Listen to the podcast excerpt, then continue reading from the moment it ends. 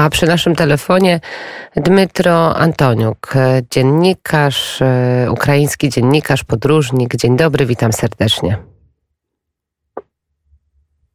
Dzień dobry Państwu. No to powiedzmy, jak wyglądała ta ostatnia noc, jaki był e, taki krótki raport na temat e, tych e, ostatnich 24 godzin.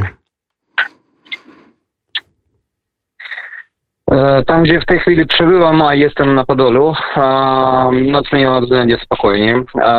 Tutaj było względnie spokojnie, ale razem z tym, że w tej nocy e, nad e, zachodnią częścią Ukrainy zastrzelone zostały dwie rakiety, co najmniej to chodzi o obwodzie rówieńskim. I e, to samo obserwujemy też w obwodzie Dnipropetrowskim. Tam też zastrzelone, zastrzelone zostali rakiety wroga. Wielkich zmian e, na e, frontach e, nie odbyło się oprócz tego, że w obwodzie zaporowskim wojsko ukraińskie potrafiło od, wyzwolić, odbić wroga trzy niedużych miejscowości w kierunku południowym od, od północy. I też e, trwają walki w miejscowości, która się nazywa Oleksandriwka i jest to na, e, w, w miarę blisko od Hersonia.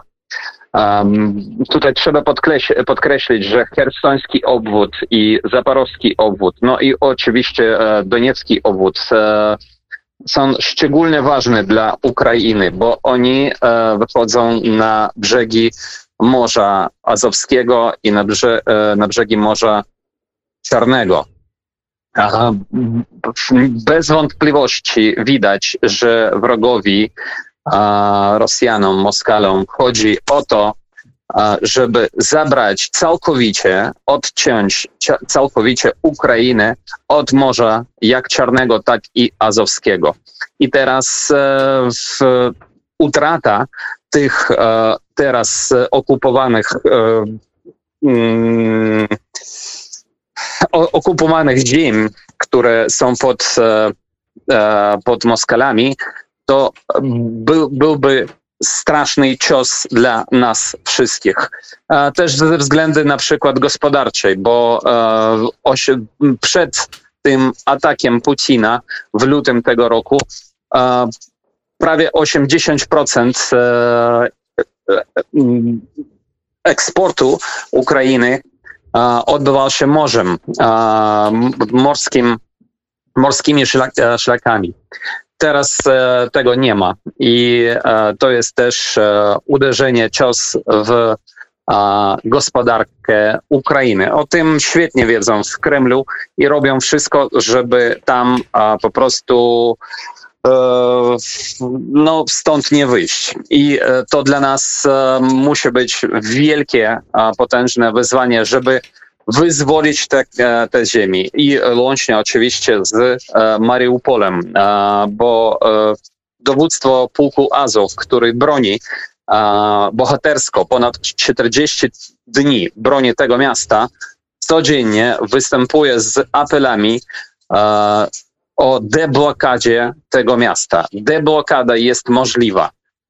Potrzebno po prostu e, mieć e, odpowiednie, e, odpowiednią broń dla wojska ukraińskiego, żeby to zrobić. bo ludzi mamy w dostatniej ilości, żeby to zrobić.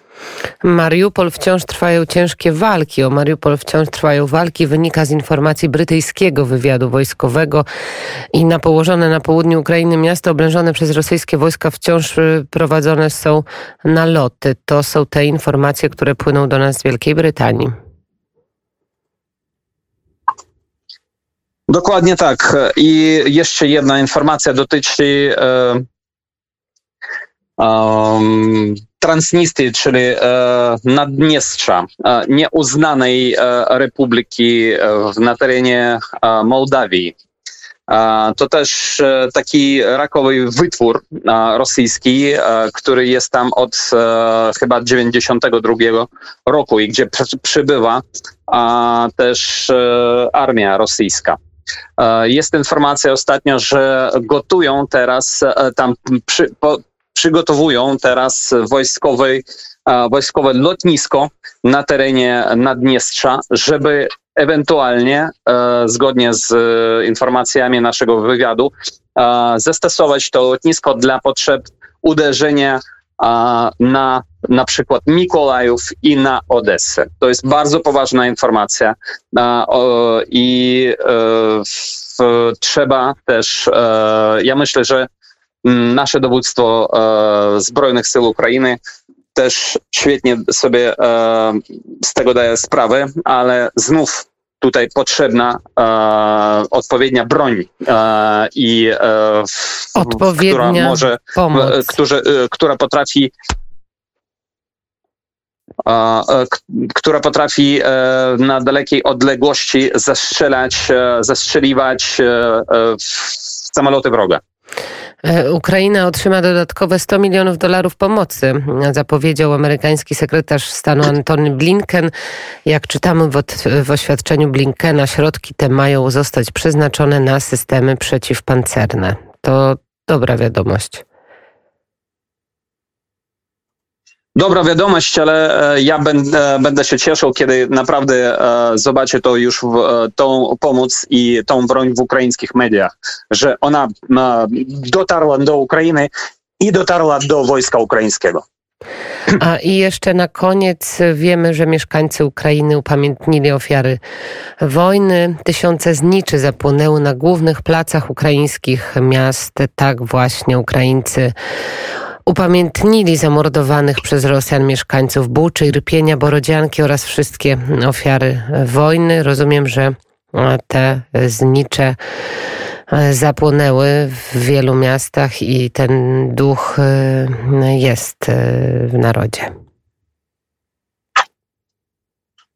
Ja, ja się boję, że e, takie upamiętnienie jeszcze będziemy mieli wielu razy, niestety.